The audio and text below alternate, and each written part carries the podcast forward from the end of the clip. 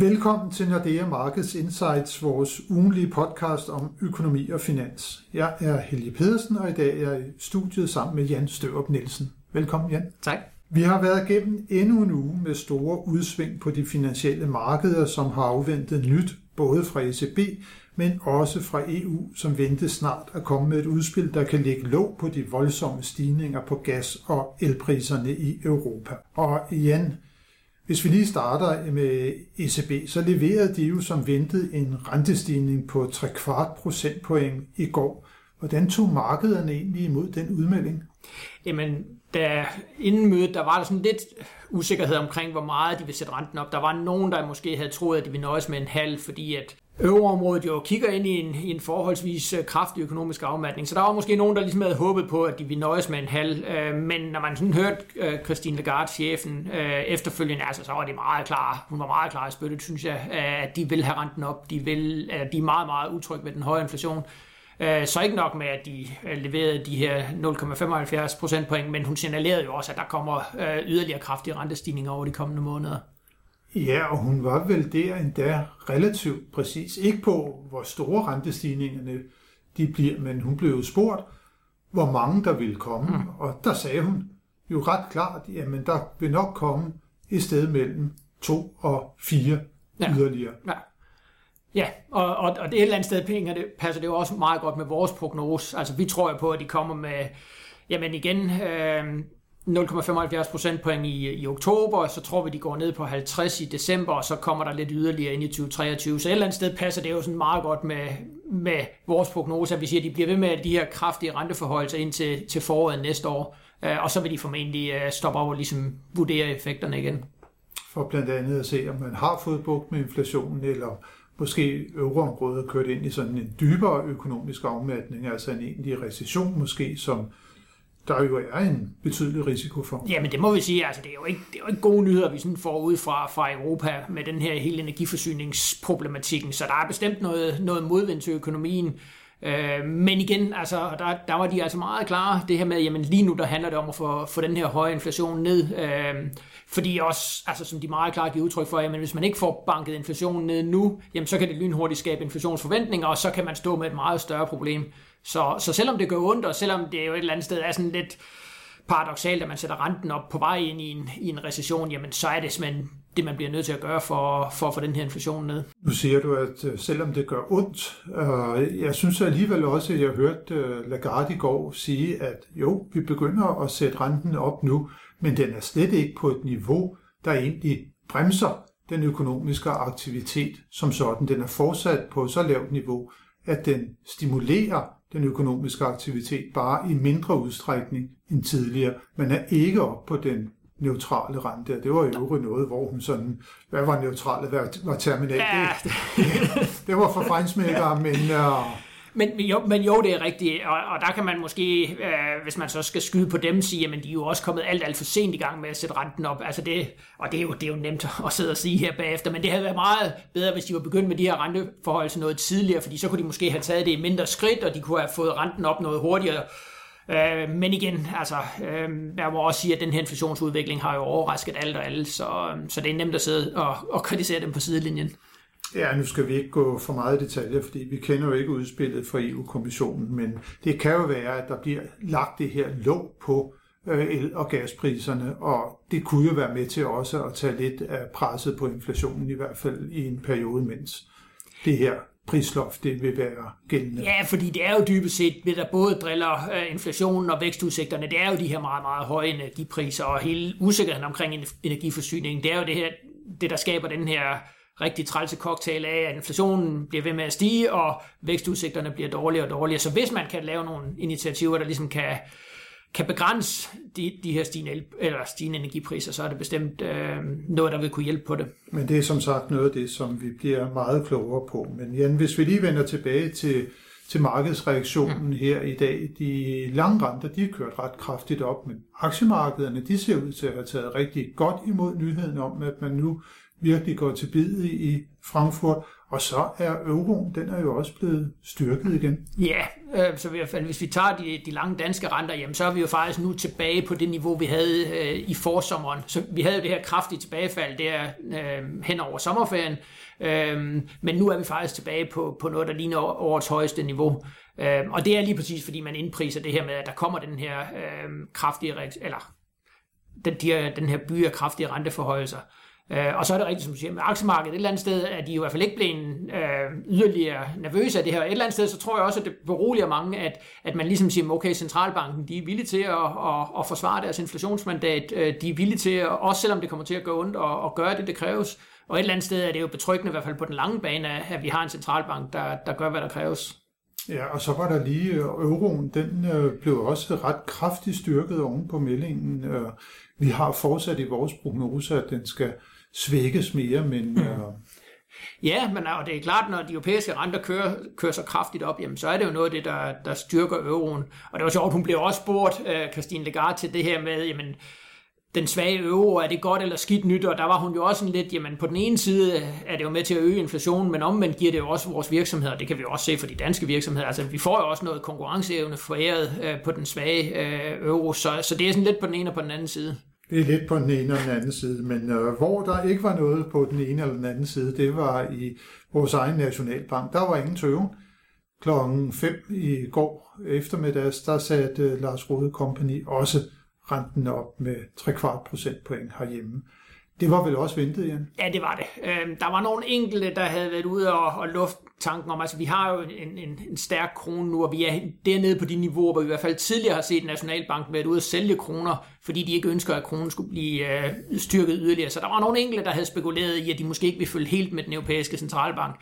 Men igen, som du siger, altså, det er jo ikke, vi får jo ikke vi får jo ikke ret meget information fra Nationalbanken, men altså de sagde, at de følger den europæiske centralbank, og det tror vi sådan set også, at de kommer til øh, med de næste renteforhøjelser. Og som sagt, øh, vi regner med 3 kvart procentpoint igen til oktober, ja. og så øh, et halvt procentpoint i december. Ja. Der regner vi med, at øh, Nationalbanken så følger ja, fra. som udgangspunkt, men med den, det lille forbehold, at der er en, jeg ved ikke om det er en lille sandsynlighed, men der er en, en eller anden sandsynlighed for, at der måske, vi må ikke følger helt med op, simpelthen fordi kronen er, er stærk lige i øjeblikket over for euroen. Så det vil være udvikling i kronemarkedet, som der vil komme til at afgøre det hen over de kommende Ja, men, og, men igen, altså hvis vi får det her, jamen så snakker vi kun 0,1 procentpoint, så, så sådan i hele træskolængder, der følger vi den europæiske centralbank, og så er det de her små, øh, små justeringer, der måske kan, kan komme på tale i forhold til fastkurspolitikken. Så det bliver i hvert fald også interessant at følge med i, hvordan den danske krone den ligger over for euroen hen over den kommende tid. Men Jan, vi kom jo også her i onsdag selv øh, på banen med en helt ny prognose for dansk og international økonomi. Vi kaldte den for skruen stramme, så det kører jo på, at øh, det er sådan, at købekraften den bliver taget ud af husholdningerne lige for tiden, som følger en høj inflation, og også virksomhederne, de bliver jo også ramt på deres omkostningsside, og sådan den generelle usikkerhed, som der er rundt omkring øh, den geopolitiske situation blandt andet. Og derfor har vi så også nedjusteret vores øh, skøn for verden øh, ret betragteligt med næsten et kvart procentpoint i år, og så næsten et helt procentpoint til næste år. Men hvis vi lige zoomer ind på, på dansk økonomi, hvordan med prognosen for Danmark? Hvad skete der med den? Ja, men der har vi også været ude og nedjustere, øh, og det er jo selvfølgelig meget i, i forlængelse af, at det globale billede, som, øh, som du nævner, altså, så har dansk økonomi er også udfordret, og vi, øh, vi kigger formentlig ind i et efterår og også starten af næste år, som, hvor vi kommer til at få negativ vækst. Vi havde jo faktisk et meget flot andet kvartal. Der var noget teknik med, at, at det blandt andet skyldes lageropbygning, men stadigvæk, øh, vi har positiv vækst i, i andet kvartal, men det billede tror vi vender rundt her øh, resten af året, der får vi negativ vækst, og vi får formentlig også negativ vækst i, i første kvartal næste år. Rigtig meget, fordi at vi bliver trukket med ned af, af de ting, der sker i udlandet. Så et øh, billede af en dansk økonomi, der står lidt i en form for en økonomisk modvind for tiden, men øh, Ja, øh, noget af det, der ligesom trækker ned jo også, det er den, den høje inflation øh, herhjemme, der jo udhuler forbrugernes øh, købekraft ret kraftigt for tiden. Hvordan ser vores prognose ud for inflationen i resten af året, og så hen over de kommende to år, for vi dækker jo nu øh, også 2024. Ja, øh, ja, øh, og det, altså, der er ingen tvivl om, at den høje inflation, det, det skaber en masse usikkerhed. Det tager øh, masser af købekraft ud for husholdningerne. Og det, som vi ligesom har den prognose, vi har lagt, jamen der siger vi, at inflationen kommer formentlig endnu højere over de næste par måneder. Så tror vi så, øh, at vi når toppen mod slutningen af året. Øh, og så når vi så kommer ind i 2023, jamen så får vi, så får vi lavere inflation, men det vil stadigvæk, altså, det vil stadigvæk i en historisk sammenhæng være, være høj. Øh, vi regner med 4,5% øh, gennemsnitlig inflation til næste år. Og så siger vi først, når vi kommer ind i starten af 2024, så er vi tilbage på, på sådan det her normale 2% inflation. Så altså, vi skal vende os til, at, at den her høje inflation, den kommer til at, at, at køre noget tid nu, øh, og at den vej rundt, at vi, at vi mister købekraft, faktisk også igennem hele 2023. Men noget af den inflation, som vi får til næste år, skyldes vel også, at vi kommer ind på et ret højt niveau. Altså, der vil vel være disinflationære kræfter i løbet af øh, 2023. Ja, men det, det vil der helt sikkert. Øhm, og så kan man sige, at de her basiseffekter, det her med, at, at inflationen altid bliver opgjort øhm, i forhold til samme måned sidste år, altså så begynder de at forsvinde ud, specielt for energiprisen. Og vi ser jo altså også en, en del råvarepriser begynder at falde nu. Vi har olieprisen ned omkring 90 dollar, vi har set faldende globale fødevarepriser, så der er måske også et håb om, at, at den her udvikling kommer til at gå lidt, lidt hurtigere. Øhm. Ja, for vi kan jo mærke det allerede nu, når det er, at vi tanker nede på, på benzinstationen, så er vi jo nede på sådan, ja, omkring 14,5 eller det ja. omkring for en liter, mens vi, vi var oppe over 18 kroner på et tidspunkt, så det er jo en ret betydelig reduktion allerede i noget af det, som vi ligesom ser og observerer til daglig. Jamen lige præcis, og der begynder at komme flere og flere tegn på det her med, at, øh, at priserne begynder at, at stabilisere sig og også nogle steder øh, blive lavere. Øh, og det er jo helt sikkert noget af det, som, øh, som gør, at vi også kommer til øh, at få den her lavere inflation. Men vi skal bare igennem nu her øh, en vinter, hvor vi stadigvæk vil få de her meget, meget høje inflationstal. Og så Jan, noget af det, der er med til måske at holde hånden sådan under dansk økonomi i en svær tid, det er, at vi jo har et bumstærkt øh, arbejdsmarked. Ja, det må vi sige. Det er virkelig det helt store lyspunkt i dansk økonomi. Det her med, at vi har rekordhøj beskæftigelse, arbejdsløsheden, selvom den er steget øh, lidt her de sidste par måneder, så er den jo stadigvæk meget, meget lav, ligger på 2,7 procent. Så altså, det danske arbejdsmarked er bumstærkt, øh, og det er jo noget, der virkelig giver et solidt rygstød, når vi, når vi kommer ind i sådan noget modvind, netop fordi, at, altså, der har aldrig været så mange danskere i beskæftigelse, det vil sige, der har aldrig været så mange, der har, der har en lønindkomst, øh, og det giver bare, det giver bare rigtig meget øh, ro på, når, når, man, når man bliver udsat, udsat for sådan et stormvejr, som, som vi er inde i lige nu. Og så er spørgsmålet jo så, kan det holde ved? Hvis det er, at vi ser på vores prognose for udviklingen af arbejdsløsheden, så har vi jo sådan en, en lille stigning. Ja, det har vi.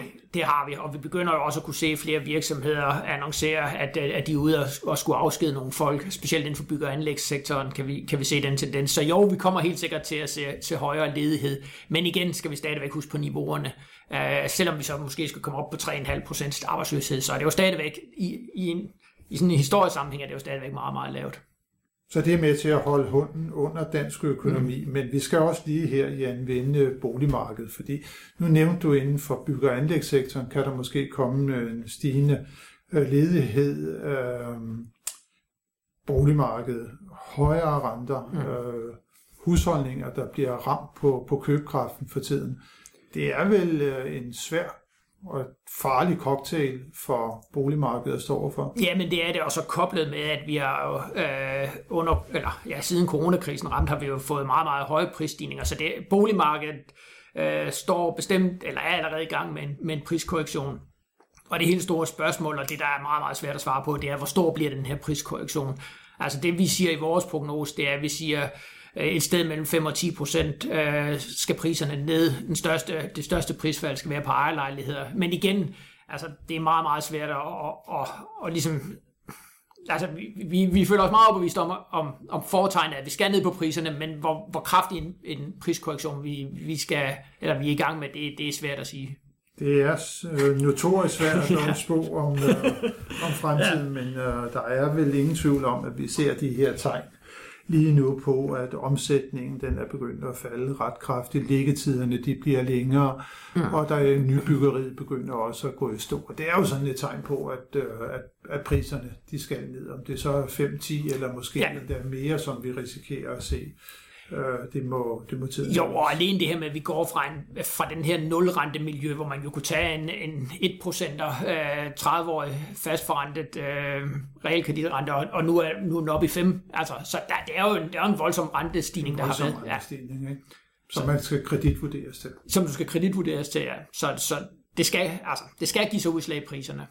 Det er i hvert fald noget af det, som der bliver også rigtig spændende at følge sådan hen over de kommende måneder, hvordan øh, går udviklingen på boligmarkedet. Ja, også fordi vi har jo set tidligere, at boligmarkedet ligesom kan blive katalysator for, for resten af økonomien. Det her med, jamen, boligmarkedet, priserne begynder at falde, skaber usikkerhed, skaber nervøsitet, rammer bygger- og anlægssektoren. Altså, så der, det kan godt sprede sig som ringe i vand, og måske gøre nedturen i dansk økonomi større, end det vi, vi i udgangspunktet ligger op til.